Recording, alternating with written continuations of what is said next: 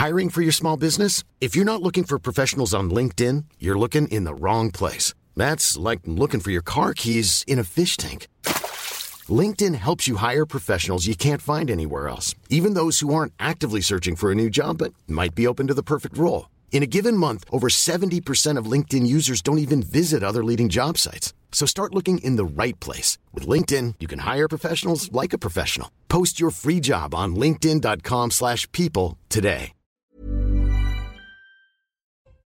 Face à l'info, bonsoir à tous. En attendant le remaniement d'un instant à l'autre, le sommaire de l'émission ce soir. Et si le pays des libertés profitait des JO pour imposer une certaine restriction des libertés?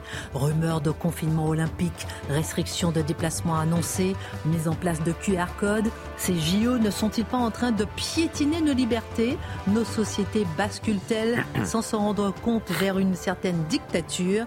Qui pour s'en émouvoir? L'édito de Mathieu Bocoté. Zoom sur le Salvador en Amérique centrale ce soir. Le président Bukele a été réélu avec plus de 85% des voix plébiscité par la population. Pourquoi? L'homme a maîtrisé la sécurité et la criminalité. 496 homicides en 2022, soit 57% de moins qu'en 2021.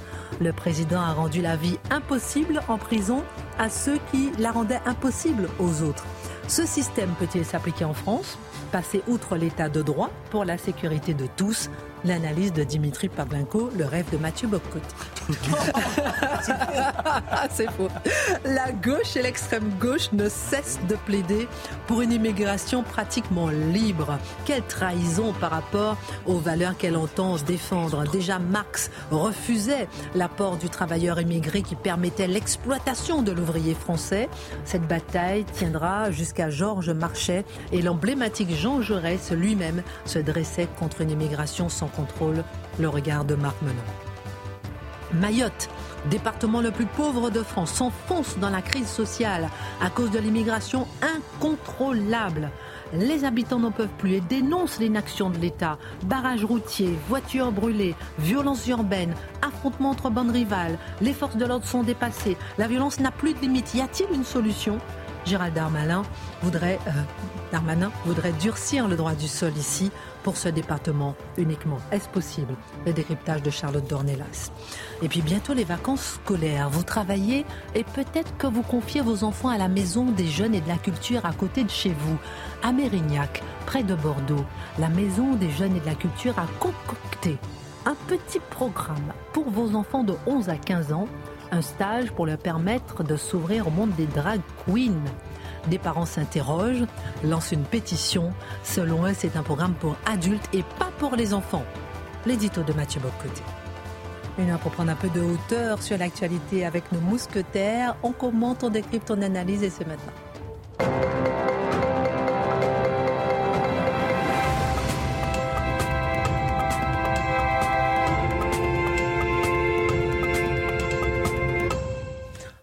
Intrus parmi nous ce soir. Il s'appelle Florian. Merci. Je pas. J'ai pas encore parlé. Euh, Vous êtes le bien. C'est une situation irrégulière, ce monsieur. Oui, oui mais ça commence à devenir, oui, régulier, mais, euh, mais c'est aussi la faute du gouvernement. Montrez-nous ah, vos papiers. Florian Tardif est avec nous ce soir, puisque d'un instant à l'autre, on devrait connaître le remaniement bis, la deuxième partie du gouvernement, mmh. du remaniement Attal, du gouvernement Attal. Quelles sont les informations avant tout que l'on pour l'instant, mon cher on est en train de vous les, vous les communiquer euh, à l'antenne. Alors première information euh, peut-être majeure ce soir, c'est que Nicole Belloubet, ancienne garde des Sceaux au tout début donc du, du, du premier gouvernement d'Emmanuel Macron lors du premier quinquennat, deuxième gouvernement d'Emmanuel Macron lors du premier quinquennat, puisqu'elle a remplacé à la tête du, du, ministère de la Justice, justement on en a beaucoup parlé ces, ces derniers jours, oh François Bayrou. elle a été pendant trois ans à la tête donc du, ministère de la Justice. elle revient entre guillemets dans, dans le jeu en prenant la tête du, ministère de l'Éducation nationale, en lieu et place donc d'Amélie Oudéa-Castera. Vous avez peut-être compris pourquoi, compte tenu des différentes polémiques successives qu'elle a elle-même alimentées ces, derniers jours. Alors là, vous, avez le, curriculum vitae, entre guillemets, de, Nicole Belloubet, ancienne garde des Sceaux, membre du Conseil constitutionnel, membre du Parti socialiste. C'est important parce qu'il y a assez peu de, membres mm. anciennement élus de, gauche qui étaient encartés à gauche au sein de ce, gouvernement. Là encore, on en a parlé assez longuement ces, ces dernières semaines. Beaucoup de noms, très certainement, que vous ne connaissez pas. Euh, je m'adresse bien évidemment aux, téléspectateurs. Frédéric Valtou, euh, qui était à la tête de, la Fédération hospitalière de France, qui devrait euh, donc devenir, qui devrait prendre le, portefeuille de, la santé. Maire de Fontainebleau maire de Fontainebleau. C'est vrai que, et on risque d'en parler ces prochaines heures, lorsque je vois ces, ces, toutes premières informations qui nous remontent, c'est un gouvernement très parisien ou très francilien euh, du moins. Euh, je, la critique avait déjà été faite. Euh, Marie Guévenoux, euh, donc député de l'Essonne, à la questure, Guillaume Casparian, qui est député d'Eure-et-Loire. Alors certes, certains d'entre eux, comme, comme Guillaume Casparian, qui, qui est né à Marseille, maintenant est un, est un élu francilien. Mais voilà, on, on reprochait ces, ces, dernières semaines le fait qu'il y avait de trop nombreux ministres qui étaient élus parisien de la petite couronne, la force est de constater que les critiques n'ont peut-être pas été euh, prises en compte. Euh, donc ce sont les informations que nous avons pour l'instant. Et ça peut peut-être expliquer, euh, in fine, le, coup de gueule, entre guillemets, de, François Bayrou, qui dénonçait encore ce matin le, parisianisme du gouvernement actuel. Alors justement, avant de continuer sur nos chroniques, une petite question à propos de François Bayrou. que se passe-t-il concrètement? Qu'est-ce que ce non mais qu'est-ce que c'est que ce bazar par rapport à lui Écoutez, peut-être que certains d'entre nous qui, nous regardent ont, peut-être connu ça euh, lorsque l'on invite, soit pour un anniversaire, soit pour un mariage, cet oncle un peu euh, embarrassant qu'on n'aime pas trop, mais qu'on est un peu obligé d'inviter. Euh, c'était à peu près ça, c'est-à-dire que Gabriel Attal ne voulait pas de, François Bayrou. François Bayrou s'est un petit peu imposé de lui-même, mais tout simplement parce que c'est aussi lui qui a fait basculer l'élection en 2017. C'est-à-dire qu'on l'oublie tout de même, puisqu'il y a beaucoup de critiques qui ont été faites sur, sur François Bayrou ces, ces derniers jours. C'est grâce à lui, euh, tout de même, qu'Emmanuel Macron euh, est arrivé euh, à la tête de, l'État. Pas que. mais lorsque l'on analyse ce qui s'est passé fin février 2017. Il y a vraiment une bascule lorsque François Bayrou rejoint Emmanuel Macron. François Fillon, à l'époque, n'est pas concerné par, par une enquête ouverte par le, parquet national financier concernant ces, affaires. Il est en tête.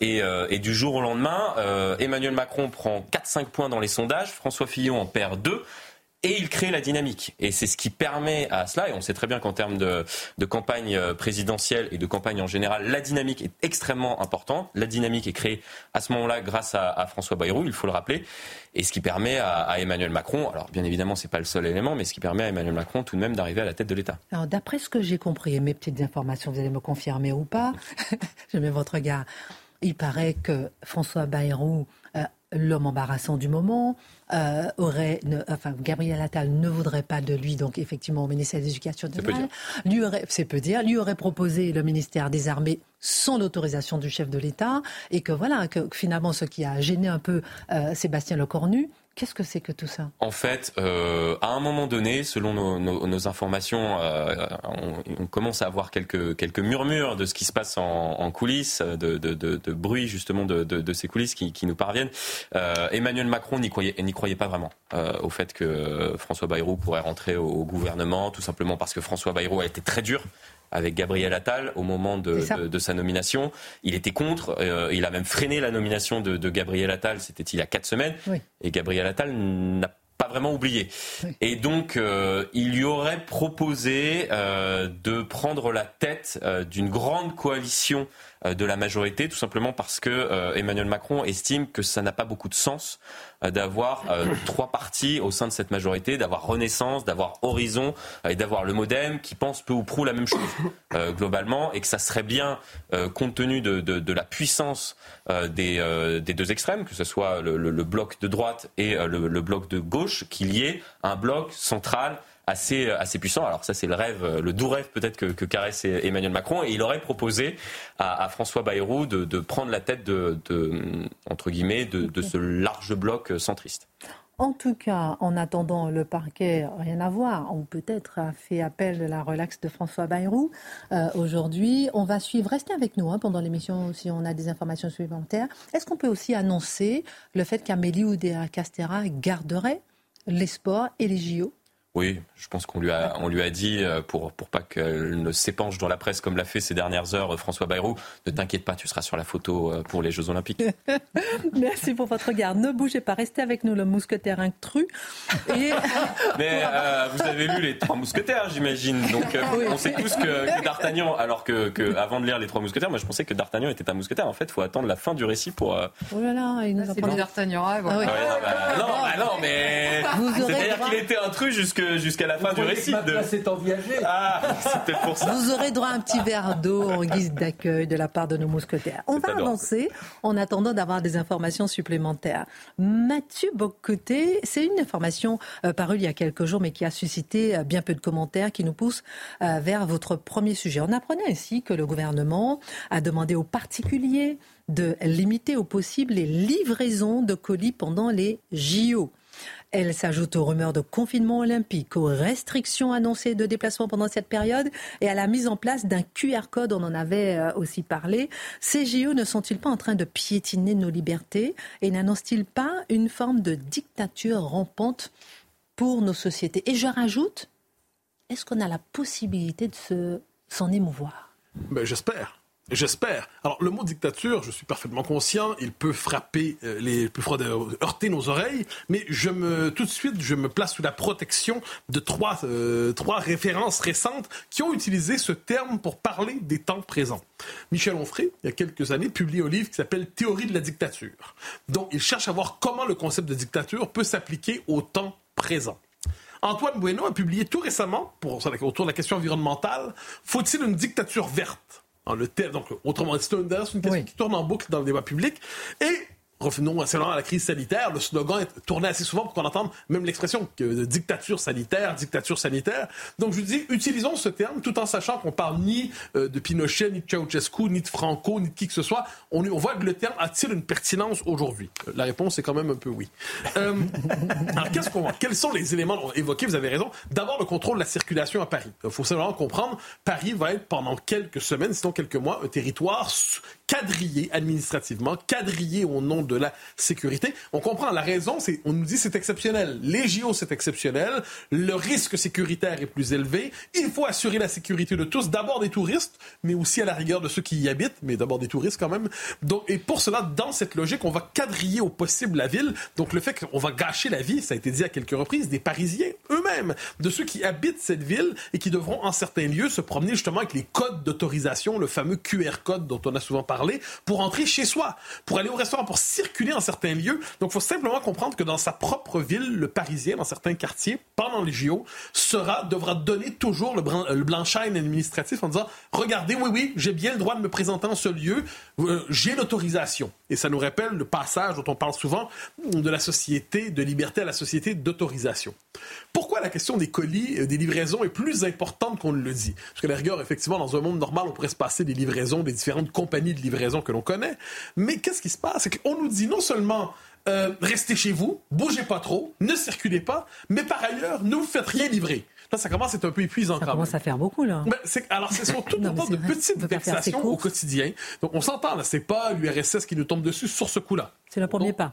Mais à tout, à tout le moins, c'est une multiplication des contraintes qui deviennent étouffantes pour le commun des mortels.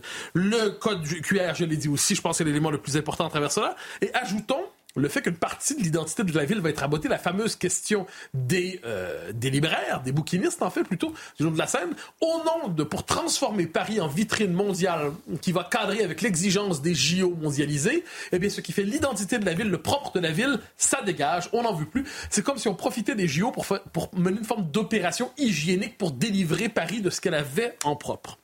On a parlé, l'expression était là, du confinement olympique. Le gouvernement nous a dit non, non, c'est pas un confinement olympique. Bon, d'accord, mais c'est Prenez l'ensemble des mesures que je vous ai présentées et utilisez le terme que vous souhaitez. Je comprends pourquoi certains ont utilisé l'expression confinement olympique, même si on nous dit que ce n'est pas le cas.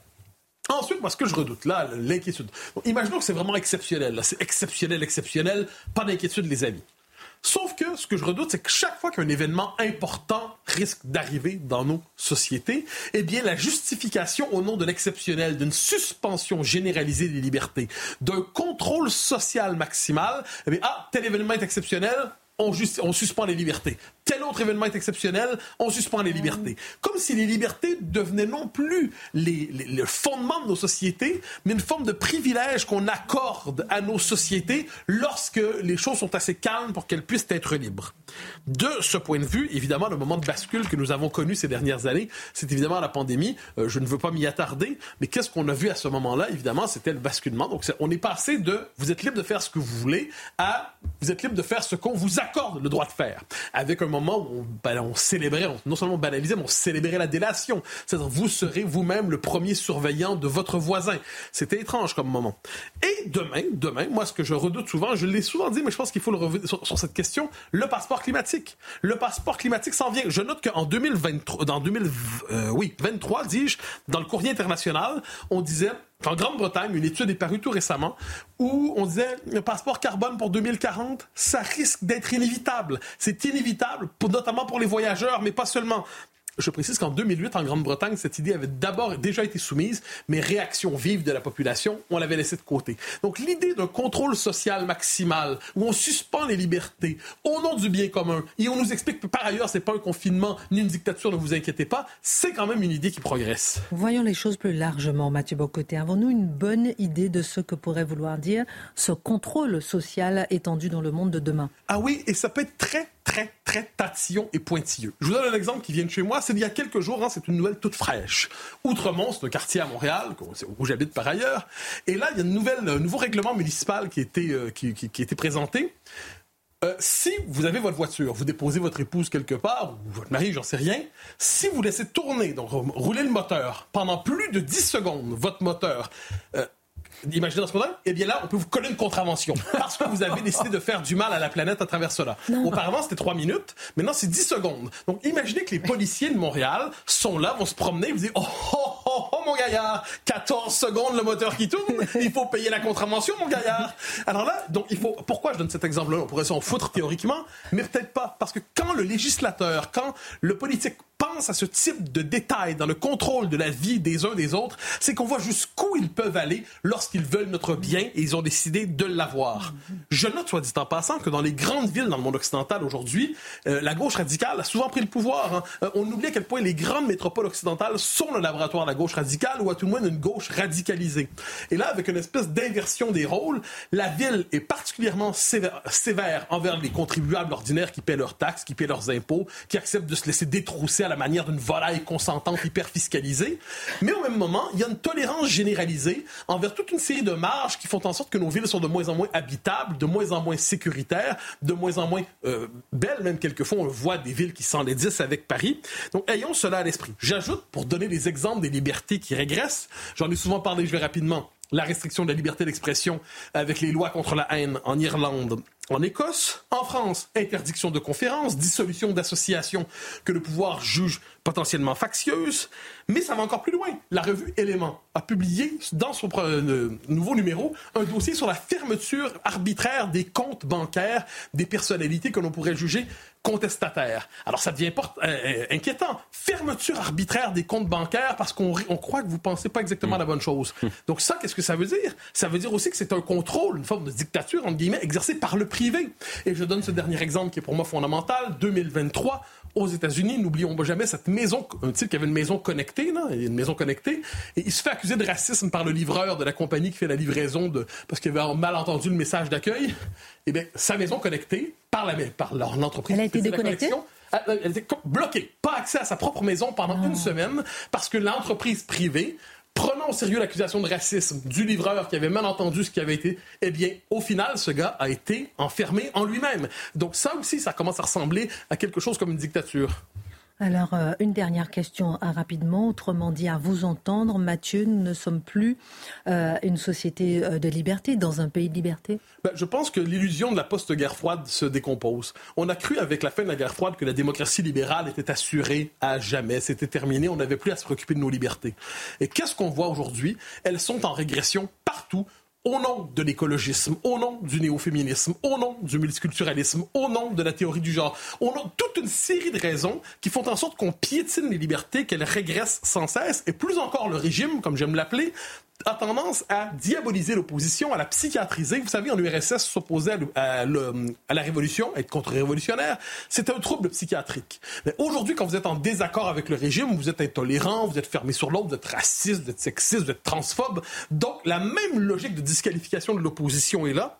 Donc, on critique, et là, je termine là-dessus, on critique avec raison, et c'est la thèse de Nicolas Baverès, les empires autoritaires aujourd'hui. Il dit qu'il faut s'inquiéter des empires autoritaires qui naissent partout dans le monde. Il a raison. Mais il y a une autre partie de sa thèse qui me semble plus, euh, moins vraie, c'est que nos propres démocraties n'en sont plus. L'empire autoritaire, nous l'avons chez nous aussi aujourd'hui. L'empire autoritaire qui comprime nos libertés, qui les piétine et qui en même temps détruit nos identités, c'est chez nous, nous le produisons nous-mêmes. Donc soyons très sévères envers les empires autoritaires de l'extérieur, mais n'oublions pas que lorsqu'on regarde nos propres sociétés, les libertés sont dans le plus mauvais état qu'elles sont, je pense, depuis plusieurs décennies. Peut-être une autre fois, je vous poserai la question, on se posera pour décortiquer le fait que la population observe, voit, subit, mais quel est son moyen de, ah, pour bah, réagir Sans aller peut-être vers une révolte, mais réagir, euh, voilà, juste réagir par rapport à ce que tout le monde voit. J'ai une théorie sur ça. Ah je vous la livrerai. Mais oh, n'avez-vous pas une théorie, Mathieu Suspense, suspense, comme dit Mathieu, suspense. Euh, on continue. Si vous avez des informations, cinquième mousquetaire, vous nous dites. Hein. Dimitri, avec vous ce soir, passionnant également. Direction l'Amérique centrale. Vous allez nous parler du Salvador, où le président vient d'être réélu de façon, comment on dit, à la soviétique. non, non, triomphale. Non, non, oui, pas soviétique, quand même. triomphale. Oui, c'est l'expression, à 85%. triomphale. Oui, mais à la soviétique quand même. 85%, c'est largement... C'est une élection bidon, une élection soviétique. Là, c'est pas une élection bidon. oui, mais les chiffres, les chiffres, les chiffres, sur les chiffres, c'est quand même... Impressionnant. Le score. Bah, euh, ne me contredisez pas trop souvent. il, y a, il y a un gars en réserve. Oui, j'allais dire en, 2002, pour le coup, au second tour de l'élection présidentielle, on pourrait nous reprocher la même chose. Oui, oui, oui, mais on disait aussi à la soviétique, c'est-à-dire un score soviétique. non, mais c'est un score soviétique. Alors, un véritable plébiscite pour ce jeune chef de l'État. Alors, il avait déclaré la guerre aux gangs, à l'insécurité, à la criminalité qui ravage ce pays, et c'est ce qui explique son score.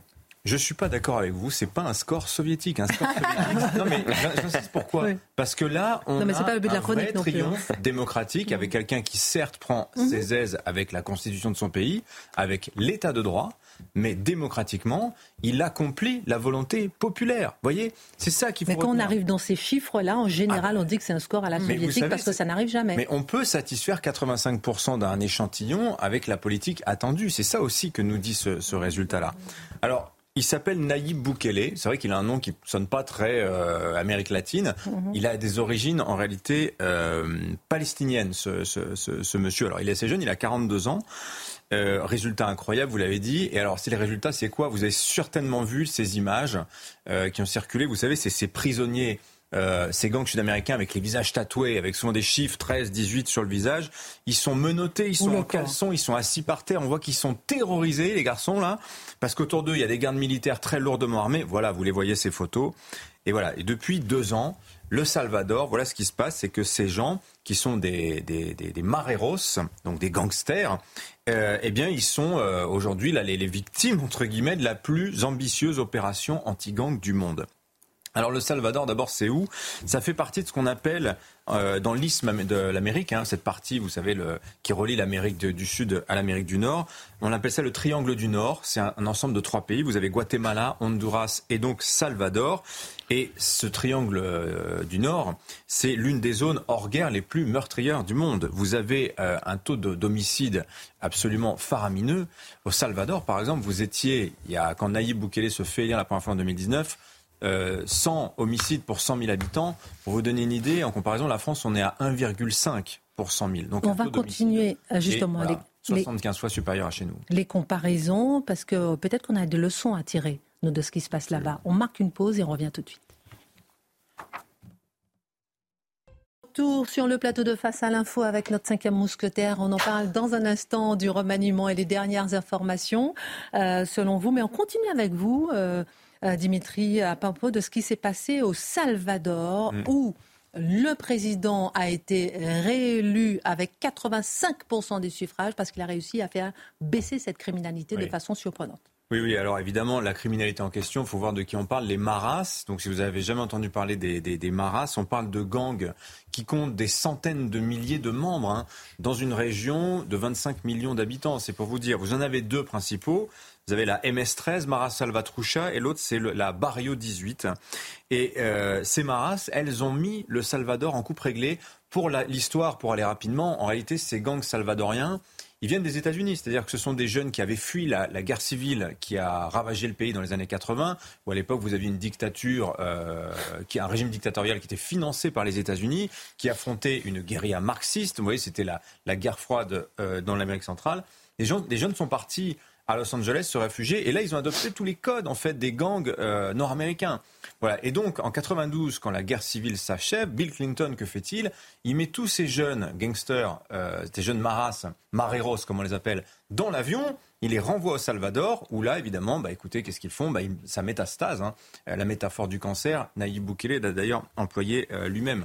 Et donc, euh, avec des méthodes, les tatouages, la pratique des tatouages, on connaît bien des gangs américains, et l'ultraviolence. C'est-à-dire que les maras, on se démembre, on se décapite allègrement. Hein, on s'affronte, les gangs s'affrontent entre eux de manière très violente et ils prélèvent leurs dîmes sur toute l'activité économique du pays. Et donc quand Naïb Boukele arrive au pouvoir, en fait, quand il se présente à l'élection présidentielle la première fois en 2019, il est un outsider politique. Il est très jeune, euh, les grands partis salvadoriens ne veulent pas tellement l'investir, seulement lui va mener une campagne à la Trump, en réalité, voilà, en disant aux Salvadoriens moi, je sais ce que vous voulez. Vous voulez la guerre contre l'insécurité. Moi, je vais, la la déclarer, cette guerre. Et il va, il va, il va se faire élire et il va parvenir à faire s'effondrer cette euh, insécurité contre laquelle tous les gouvernements avant lui euh, avaient, avaient, échoué. Alors, quelle est sa recette? Comment hmm. procède-t-il? On se demandera dans un instant, est-ce que c'est applicable en France? Oui, c'est ça que je voulais vous dire, c'est que, évidemment, comparaison n'est pas raison, la France n'est pas le Salvador, mais gardez quand même notre, notre pays en tête parce qu'il y a des leçons à tirer du Salvador. D'abord, que fait Bukele? Il confie à l'armée des tâches de police. Il leur dit, vous allez aller dans les quartiers qui sont à la main des gangs et c'est vous qui allez, euh, qui allez rétablir l'ordre. Voyez on passe du, pistolet au fusil d'assaut. Hein on passe de la voiture de police euh, au véhicule blindé. Vous voyez déjà, il y a ça qui, qui, euh, qui change. Mais après, fondamentalement, au départ, il reprend les vieilles ficelles de la politique salvadorienne, à savoir des politiques des pactes qui sont passés en sous-main entre le pouvoir et les gangs, où en fait le pouvoir politique euh, arrange des trêves entre les gangs en échange d'allègement des conditions de détention de ces mêmes gangsters dans les prisons salvadoriennes. Et alors ces prisons, vous savez, c'est un peu le symbole de l'impuissance de tous ces États. Vous avez forcément entendu parler de ces émeutes qui font 200 morts, 300 morts euh, en, Amérique, en Amérique centrale, et où l'État est complètement dépassé, parce qu'en réalité, ces prisons, elles sont co-gérées par l'État et surtout par, les gangsters qui sont armés dans les prisons. Et en fait, l'État ne fait que veiller à ce qu'ils ne s'échappent pas tous en même temps, en réalité. Voilà, parce que et voilà. Et donc cette politique de négociation secrète du gouvernement qui arrange des trêves entre les gangs. Les Salvadoriens, ils connaissent, ils connaissent ça très bien. Il y a dix ans, l'un de leurs anciens euh, présidents de la République avait mené cette politique-là. Ça avait marché, ça avait fait baisser la criminalité.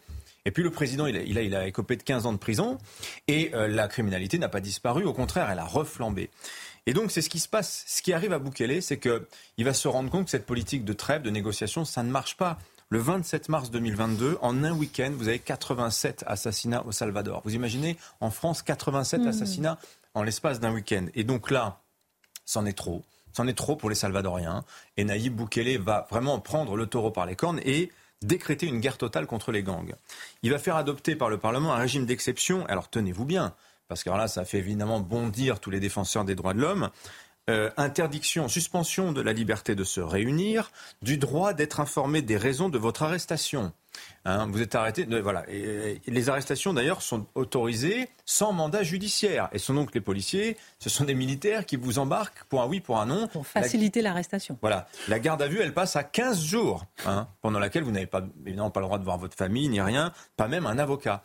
Et un numéro de téléphone est mis à disposition de la population. Il suffit d'appeler ce numéro pour dénoncer un tel ou un tel et vous êtes raflé, on vous embarque. Donc vous voyez, c'est très très très mmh. excessif comme politique.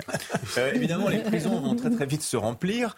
Donc Boukele va faire construire en urgence ce qu'il appelle un centre de confinement terroriste de 40 000 places. Vous savez combien il y a de places de prison en France? On est autour de 70 000. Donc imaginez une seule prison qui contient à peu près la moitié des prisons françaises.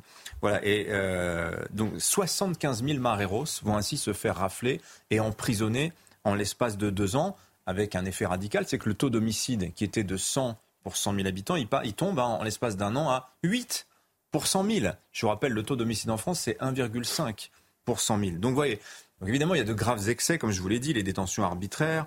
Il y a une part d'ombre aussi à cette politique, c'est que les chefs des maras, les patrons, bah, eux ont obtenu des faveurs de l'État salvadorien, à savoir qu'ils ont été libérés sans extradition vers les États-Unis qui les réclamaient. Voilà. Mais les résultats, malgré tout, sont spectaculaires. Alors, dernière question, c'est ce qui explique la réélection, justement, de ce président dimanche dernier. Mais oui, bien sûr. Ces chiffres-là. Évidemment que c'est ça. Vous parliez d'un score soviétique, comme je vous le disais. Les Salvadoriens, évidemment, ils voient bien les excès. Vous avez des, gens innocents qui, ont été raflés, qui sont morts dans les prisons. Et, et les Salvadoriens, ça, le savent. Mais vous voyez, c'est un peu une leçon politique universelle, c'est que les gens préféreront toujours l'ordre au droit. C'est ça la leçon politique. Et donc, euh, vous savez, il y a une influente revue euh, américaine qui s'appelle Foreign Affairs, qui avait publié un papier qui avait beaucoup fait parler sur le thème de la récession démocratique de l'Amérique latine. Et Nayib Bukele est évidemment cité comme l'un des exemples les plus frappants de ces chefs d'État et de gouvernement qui prennent leurs aises avec euh, l'État de droit, avec euh, euh, la Constitution. D'ailleurs, il a, il a, un peu le boulard, hein, Nayib Bukele. Il se, fait, il se fait appeler le roi philosophe sur son compte Twitter.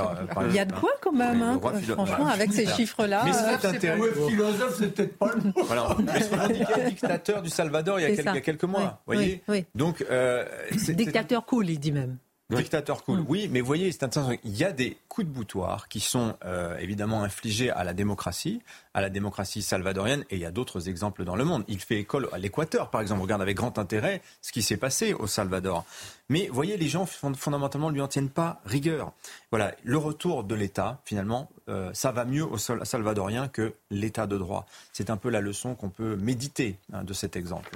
Merci beaucoup. Euh, passionnant exemple. Et dans un instant, on parle de Mayotte avec Charlotte. On parlera de l'immigration aussi, euh, comment la CGT et la gauche étaient euh, plus, voilà, plus anti-immigrationniste que la, que la droite. Aujourd'hui, on en parle dans un instant et on parlera des drag queens.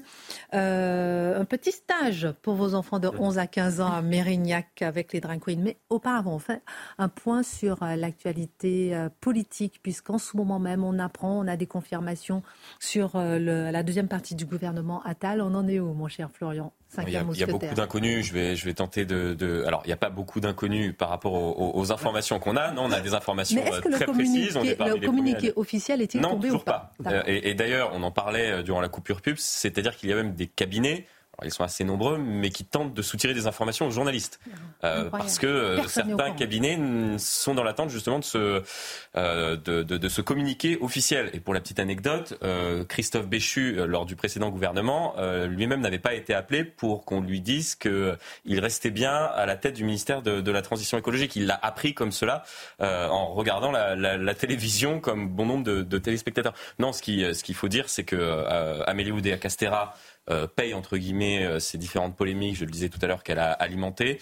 Elle est entre guillemets euh, rétrogradée puisqu'elle n'est plus à la tête du ministère de l'Éducation nationale, de la jeunesse, des sports et des Jeux olympiques. Elle redevient ministre des Sports et des JO puisqu'on lui a promis, vous comprenez très bien qu'elle sera bien sur la photo aux Jeux Olympiques, ce qui permet, entre guillemets, euh, de ne pas avoir un ministre qui ensuite euh, se répand dans la presse en expliquant qu'on a été dur au sein du gouvernement, euh, que ces trois semaines ont été compliquées, qu'elle n'a pas reçu de soutien. Peu ou prou ce qu'a fait euh, François Bayrou ces, ces, dernières heures. Et c'est Nicole Belloubet, l'ancienne garde des Sceaux, qui avait justement remplacé euh, François Bayrou au tout début du premier, au tout début du premier quinquennat euh, d'Emmanuel Macron, qui devient la nouvelle ministre de l'Éducation nationale. On risque très Il y avait eu des mots durs hein, contre l'éducation, contre l'autorité, contre l'uniforme. Ah, ça sera à C'est pour cela. Et ça. commence à, à ressortir justement ces, ces, archives. Oui. Et d'ailleurs, pour ne rien vous cacher, euh, ah, j'étais étonné. Enfin une info. Non, non, j'étais étonné euh, de cette nomination, mais je ne suis pas le seul, y compris au sein de la majorité. On est très étonné de cette nomination. C'est un peu euh, incompréhensible. La seule chose qui peut l'expliquer, c'est qu'elle est très loyale. C'est-à-dire qu'au sein du gouvernement, elle ne fera pas de vague. Euh, pour vous donner un exemple, je crois qu'en 2019, elle avait même accepté de réduire un tout petit peu le, budget du ministère de la Justice. Euh, voilà, donc euh, quand on lui demande quelque chose, elle l'exécute. Et vous allez voir que peu ou prou, elle va revenir sur ses déclarations sur l'uniforme, sur l'autorité, etc., etc. Très bien, on continue l'émission et puis on fera certainement, si on a le temps, encore un petit point. Si le communiqué tombe, en tout cas, vous nous dites euh, et vous regardez, vous voyez toujours à l'antenne défiler justement les informations que nous avons à l'heure qu'il est. Euh, Marc Menant, la gauche et l'extrême gauche ne cessent de plaider pour une immigration pratiquement libre. Euh, quelle trahison par rapport aux valeurs qu'elle entend défendre? Déjà, Marx, je le disais en titre, refusait l'apport du travailleur immigré qui permettait l'exploitation de l'ouvrier français. Et cette bataille va tenir jusqu'à à Georges Marchais, l'emblématique Jean Jaurès. C'est étonnant tout ça. Il faut s'en souvenir. Bah oui, surtout que quand euh, les voix ne cessent de tonner raciste, vous êtes un porteur de haine, vous êtes intolérable dans une démocratie, vous devriez disparaître. Voilà ce que l'on entend. Et les Zemmour, euh, euh, Marine Le Pen, qui sont au banc de la société, quoi qu'ils fassent. Alors, rappelons-nous, rappelons-nous cette grande histoire. Déjà, Marx, j'ai noté euh, euh, certains points. Le système capitaliste développe aussi les moyens de tuer plus de travail pour le, de, faire en sorte que le, salarié ait plus de travail, en prolongeant sa journée, en intensifiant le rendement. On remplace l'homme par la femme, la femme par l'adolescent, l'adolescent par l'enfant et le Yankee par trois Chinois. Il conclut la concurrence déloyale étrangère. Et ça, c'est l'un des points essentiels de cette théorie. Comment donc le capitalisme ne cesse de manipuler les peuples en les mettant en concurrence? Alors il y a un personnage que j'adore, qui est d'une envergure intellectuelle exceptionnelle, Jean Jaurès. J'ai pas le temps de vous faire son portrait aujourd'hui. Sachez simplement qu'il est d'une extraction extrêmement modeste. Son père, c'est un cutéreux. Sa maman, Mérotte, qui euh, il a un frère, c'est le gros, lui, c'est le roux. Et ce garçon se distingue à l'école. Il émerge alors qu'il est en haillon. Mais il y a un professeur, un, un contrôle qui se fait inopiné et on découvre son talent, ce qui lui permettra de suivre le parcours scolaire qui le révèle. Et que dit-il, lui? Ah. Eh bien oui, c'est ça qui est important. On a un discours en 1895 à la Chambre pour un socialisme douanier. Pour un socialisme douanier. Il dit Nous protestons contre l'invasion des ouvriers étrangers qui viennent travailler au rabais. Nous ne voulons pas que le capitalisme international aille chercher la main-d'œuvre sur les marchés où elle est la plus avilie par des salaires au niveau des pays où ils sont les plus bas. Jean Jaurès. Jean Jaurès.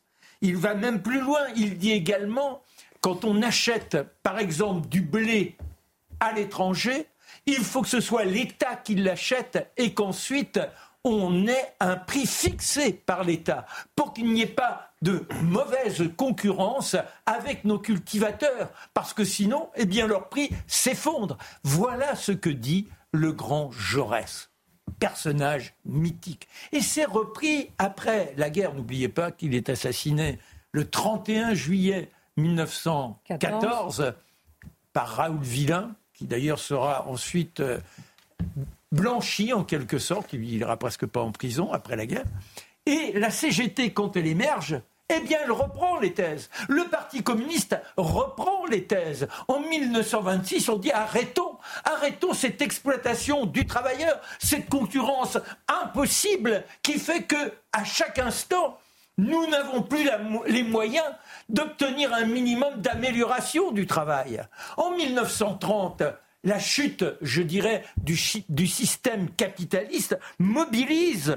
Elle avait déjà mobilisé le cartel des gauches, et là, elle mobilise contre une société qui est la Société générale d'immigration, qui a été mise en place par le patronat, qui organise en quelque sorte une immigration qui ferait rêver certains aujourd'hui, c'est-à-dire l'immigration la plus libre qui soit. On fait venir, alors là, on, envoie les bateaux pour qu'il y ait cette possibilité de l'exploitation des ouvriers.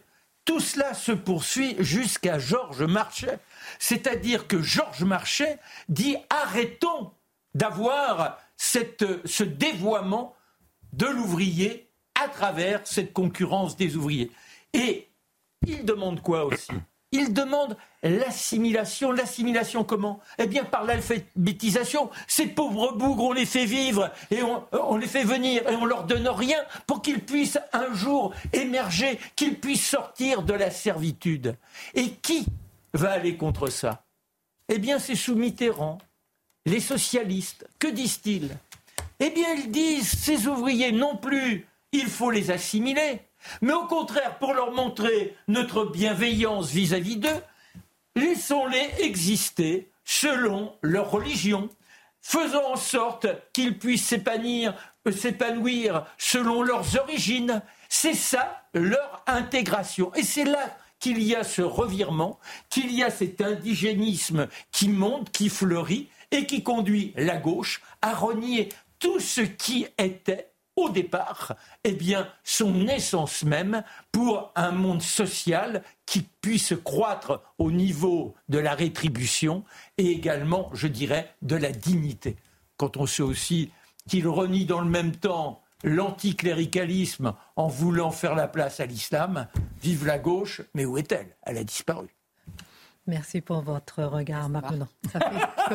il, reste, il reste Je suis un peu seul. Est-ce que vous pensez à rendre la cravate? Elle ne vous appartient pas. Ah. la gauche ne respecte pas le droit de propriété. voilà, on partage entre camarades. Elle est très, elle est très jolie. oui, c'est Julien. Euh, Julien parce qu'on l'embrasse. En tout cas, merci beaucoup pour votre regard, parce qu'on oublie effectivement euh, euh, la position de la gauche à, à l'époque, et Jean Jaurès, effectivement, que la gauche applaudit. Dans un instant, euh, euh, on reviendra faire, faire un petit point sur le remaniement si on a le temps. Mais Charlotte, euh, il n'y a qu'un pas par rapport aux propos de Marc Menant, puisque la situation s'aggrave de jour en jour à Mayotte.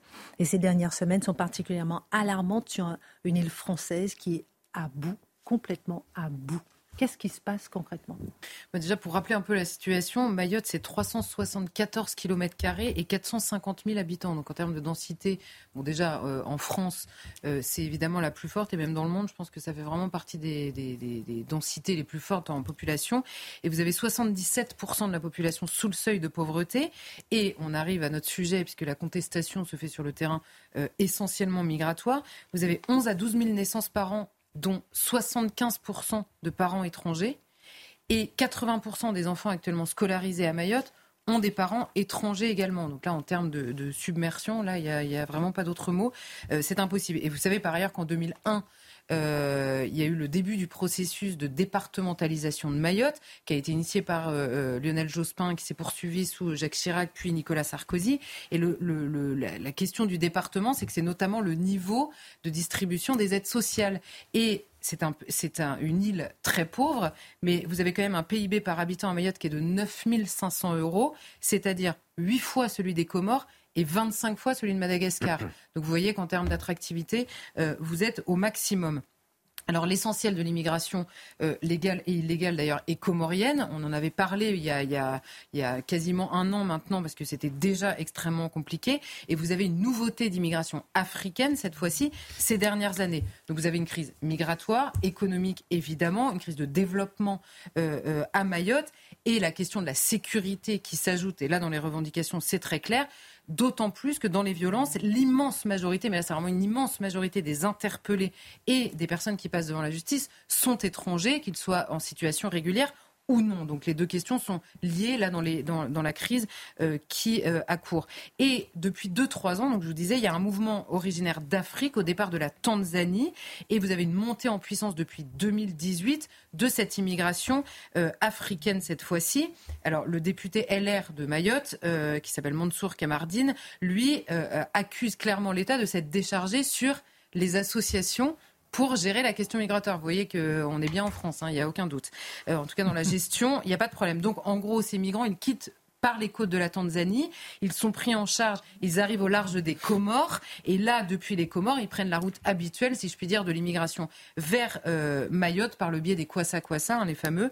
Euh, et donc les réseaux sont comoriens, parfois jusqu'en Tanzanie. Donc les Comores ne leur suffisaient plus.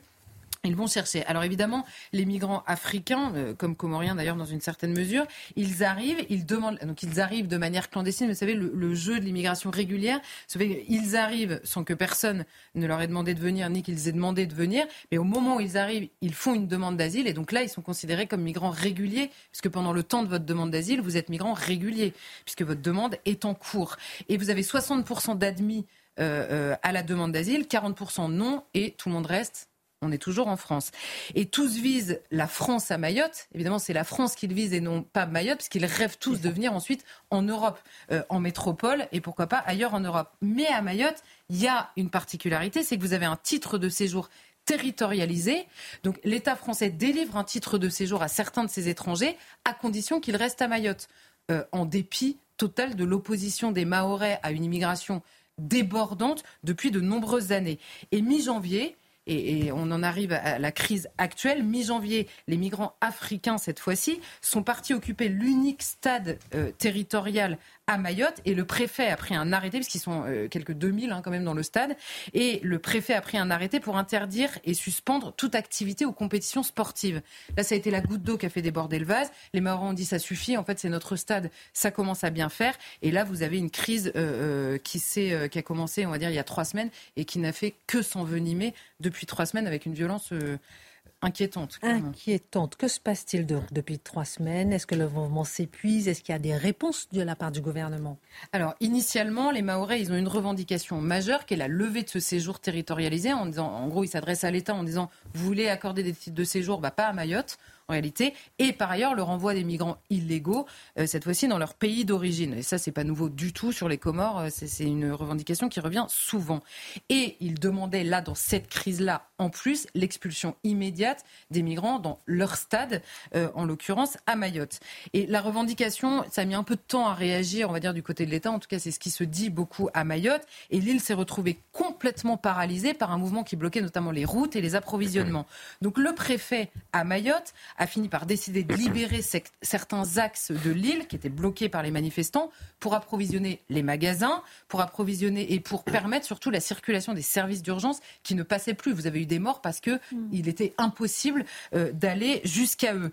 Et donc, euh, il y a eu des blessés pendant cette intervention, on va dire, des gendarmes à Mayotte. Et là, le le phénomène s'est amplifié, la colère a explosé, parce qu'ils ont dit, mais ça fait des années et des années qu'on manifeste contre l'immigration et contre l'insécurité qui est immense à Mayotte. Et là, tout à coup, on veut récupérer notre stade et il y a des blessés chez nous. Donc c'est vraiment ce discours du deux poids, deux mesures qui a hanté ces manifestations, si bien que les manifestants refusent désormais de s'adresser au préfet et demandent l'arrivée d'un médiateur pour pouvoir régler la situation. Alors évidemment, les gendarmes interviennent aussi sur les voyous et sur, euh, sur les coupeurs de route et sur l'insécurité à Mayotte. Ils sont mais dépassés. On, bah voilà, on découvre la même impuissance euh, que euh, parfois ailleurs. Et le but des manifestants, il est clair bloquer, voire fermer les administrations de l'État et les associations qui permettent cette immigration et qui l'encouragent. Euh, et donc, on a eu, par exemple, ces derniers jours, des grosses échauffourées devant le tribunal à Mayotte. Et alors, pour répondre à la partie,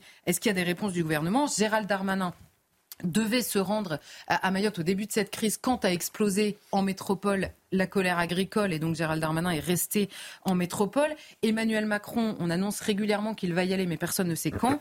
Et Gabriel Attal a demandé le 25 janvier dernier l'évacuation du stade, du fameux stade, euh, et tout en promettant une loi Mayotte sans que personne ne sache exactement ce qu'il va y avoir dans cette loi. On dit que ça ne va pas régler la question de la constitutionnalité, donc la question du droit du sol, mais en revanche, on pourrait se pencher sur les questions économiques ou de développement. Euh, mais personne ne sait exactement ce qu'il y aurait dans cette loi Mayotte. Est-ce qu'elle est faite Est-ce que l'annonce est faite pour patienter? Peut-être. Alors, il y a quelques mois, nous avions déjà évoqué la situation à Mayotte, alors que Gérald Darmanin lançait l'opération euh, que je ne peux pas citer pour Wambouchou. non, j'y arrive pas.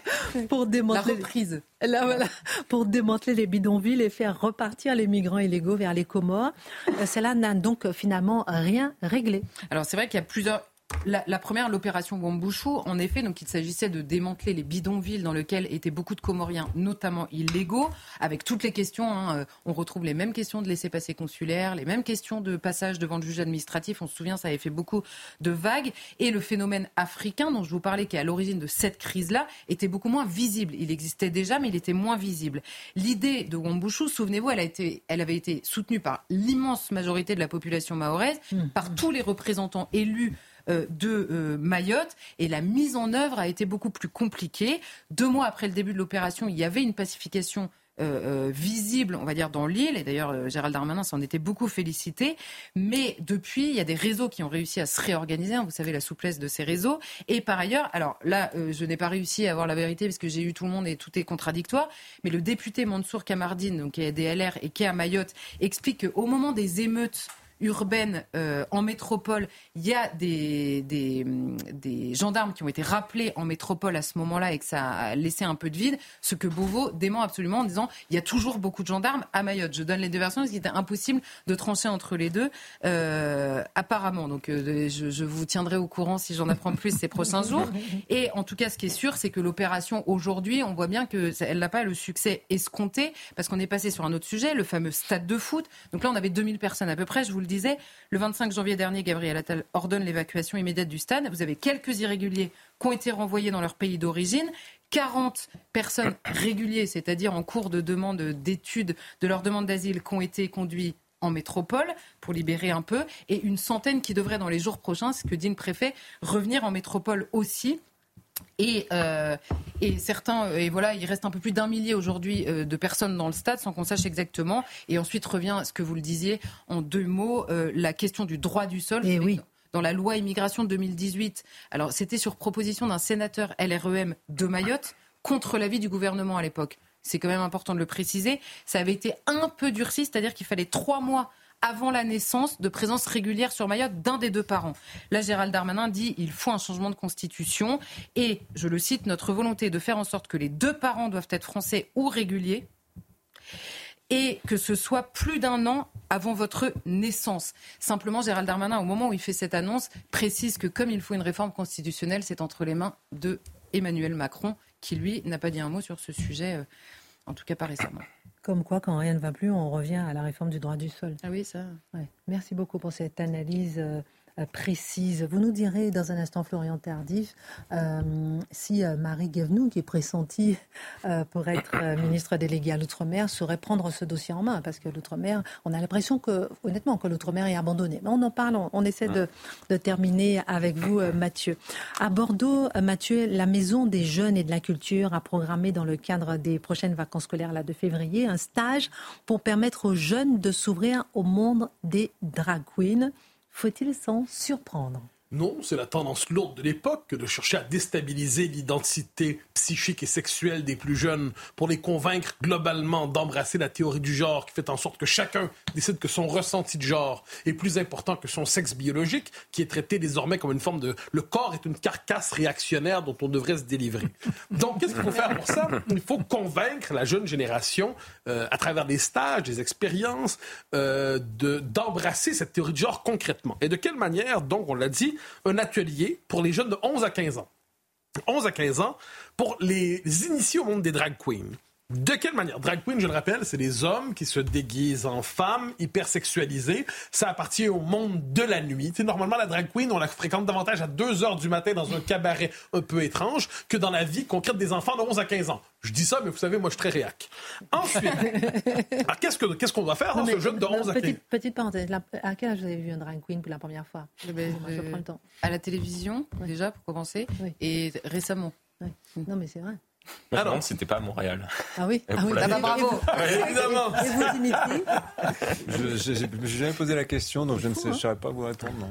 Alors, qu'est-ce qu'il doit faire hein? Imaginons, je sais pas, un petit, que ça, on lui prête le nom qu'on veut, il y a 12 ans. Eh ben, il doit prendre un nom de drague. Ça peut être Barbara. Eh, Barbara. Pourquoi? Parce qu'elle donne une drague de queen très connue à Montréal, je le précise. Ah, bien sûr. Barbada, pardon. Euh, un genre, donc choisir son genre, un code, mais aussi, mais aussi, il faut réfléchir dans le cadre de ce stage sur le genre les codes, les stéréotypes et, comment on joue la drag queen. Donc, comment on déconstruit sa propre identité sexuelle. Ça va encore plus loin. Il faut apprendre à développer, à défiler avec les talons appropriés. Hein, parce qu'il faut quand même se comporter en drag queen de luxe. Et il faut développer le regard approprié. Alors, juste qu'on soit clair. 11 à 15 ans, regard approprié, pour des enfants. donc, c'est de l'hypersexualisation des enfants, là. On s'entend. Le regard approprié d'une drag queen, normalement, c'est fait pour exciter les gens dans la salle. Or là, on dit ça, hein, une gamine de 12 ans, soit la drag queen excite les gens avec le regard approprié sur tes talons hauts et en même temps déconstruit ton identité de genre. Devant tout cela, qu'est-ce qu'on voit? Et pourtant, c'est banal. Pourtant, c'est ça la norme aujourd'hui. C'est nous, moi je suis devant cela, moi je suis scandalisé, mais je suis en ces matières un fossile, je suis un fusil rebelle au temps de la révolution technologique. Qu'est-ce que j'entends par là? C'est qu'on nous dit de l'objectif, il faut déconstruire généralement l'identité de genre des enfants. C'est présent à l'école, c'est un objectif. Et les, parents s'y opposent en passant une pétition. Et que disent les parents? Mais pourriez-vous ficher la paix aux enfants, s'il vous plaît? Mais eux aussi sont réac. Alors cette controverse, Mathieu Bocoté, touche à la question de l'identité de genre, vous le disiez, une controverse semblable passionne aussi les Canadiens. Alors rappelons qu'il y a une pétition, hein, vous l'avez dit, ah hein, pour Bordeaux, Mérignac et les Canadiens. Ça se passe en Alberta, qui est une province dans l'ouest du Canada. La première ministre, Daniel Smith, a dit, veut euh, bon, une, euh, légiférer pour limiter les opérations de changement de sexe définitives et irréversibles chez les mineurs. Donc globalement, qu'est-ce qu'il dit? Interdire la chirurgie de changement de sexe pour les personnes de 17 ans et moins, interdire les inhibiteurs de puberté et l'hormonothérapie euh, au fait d'une intervention chirurgicale pour changer de sexe pour toute personne de 15 ans et moins, à moins qu'elle ait déjà commencé la procédure. Aussi, aussi, les élèves de 15 ans et moins qui souhaitent changer le nom de pronom à l'école devront d'abord obtenir le consentement parental. Ça, on est proche du fascisme. Et, euh, et par ailleurs, les élèves de 16 ans et 17 ans n'auront pas besoin du consentement parental, mais les parents vont être informés. Et participation limitée euh, au des, pour les transgenres masculins au sport féminin. Devant tout cela, donc qu'est-ce qu'on voit? Elle nous dit, Daniel Smith, la première ministre de l'Alberta, il s'agit seulement de protéger les enfants. C'est-à-dire que il est normal qu'un adolescent se questionne sur son identité, mais normalement on se questionne en se disant est-ce que je porte une casquette ou non, la chemise ou non, déboutonnée ou non, chemise bleue, chemise verte? Là, c'est pas ça du tout. On pousse la jeune génération à travers une forme d'activisme idéologique très présent sur les réseaux sociaux. On les invite à changer de sexe, littéralement. Notez qu'on appelle ça des opérations d'affirmation de, genre plutôt que de changement de sexe, parce que le ressenti est plus important que la vérité anatomique. Quoi qu'il en soit, Justin Trudeau, le premier ministre du Canada, s'y oppose. Il voit une attaque contre la communauté trans. Quant à moi, c'est ma petite prédiction. Si un jour vous vous opposez à ce que votre enfant change d'identité de genre et change de sexe à l'âge de 13 ou 14 ans, eh bien, on vous accusera très probablement, j'en suis certain, de maltraitance parentale. Et ce que l'on critique à travers ça, c'est l'autorité parentale qui doit tomber devant l'autorité des activistes du genre radicaux. Et si je ne me trompe pas, en Écosse, euh, on est menacé de 7 ans de prison. Mais bien sûr, ça progresse, ça progresse partout. Merci. La société va bien. La société va bien. Restons entre nous là, juste comme ça. On a l'impression que là, ça va encore. Euh, un dernier point pour terminer cette émission sur le remaniement. Est-ce que le communiqué officiel est tombé Toujours pas tombé. Mais ils attendent peut-être qu'on ait la liste complète sur, sur CNews pour, pour pouvoir la communiquer, parce qu'on a quasiment la liste complète. Je, Alors, je CNews a la liste complète et vous avez une euh, minute trente pour nous la rappeler. Non, mais euh, on, retient tout d'abord le fait qu'Amélie Oudéa Castera euh, récupère euh, son, poste d'origine, n'est plus à la tête du ministère de l'Éducation nationale et rétrogradé, entre guillemets, et, devient ministre donc en charge des, sports et des Jeux olympiques. C'est Nicole Belloubet ancienne garde des Sceaux au tout début du euh, quinquennat, premier quinquennat d'Emmanuel Macron, qui récupère ce portefeuille. Donc elle devient la nouvelle ministre de l'Éducation euh, nationale. Rappelons qu'elle a été professeure, proviseur, elle a été, euh, elle a été effectivement à la tête notamment de l'Académie de, Limoges, il me semble, de, Toulouse, ancienne membre du Conseil constitutionnel, etc. etc. Donc, et, ce qui est à noter tout de même, puisqu'il y a énormément de, de, ministres de gauche qui ont été débarqués, qu'elle est issue de la gauche, euh, du Parti socialiste. Elle a été adhérente au PS, je crois, pendant une trentaine d'années entre 83 et, 2013. Euh, sinon, il y a énormément de députés macronistes euh, qui font leur, leur entrée. Quand je dis macroniste, c'est euh, Renaissance, Horizon ou Modem.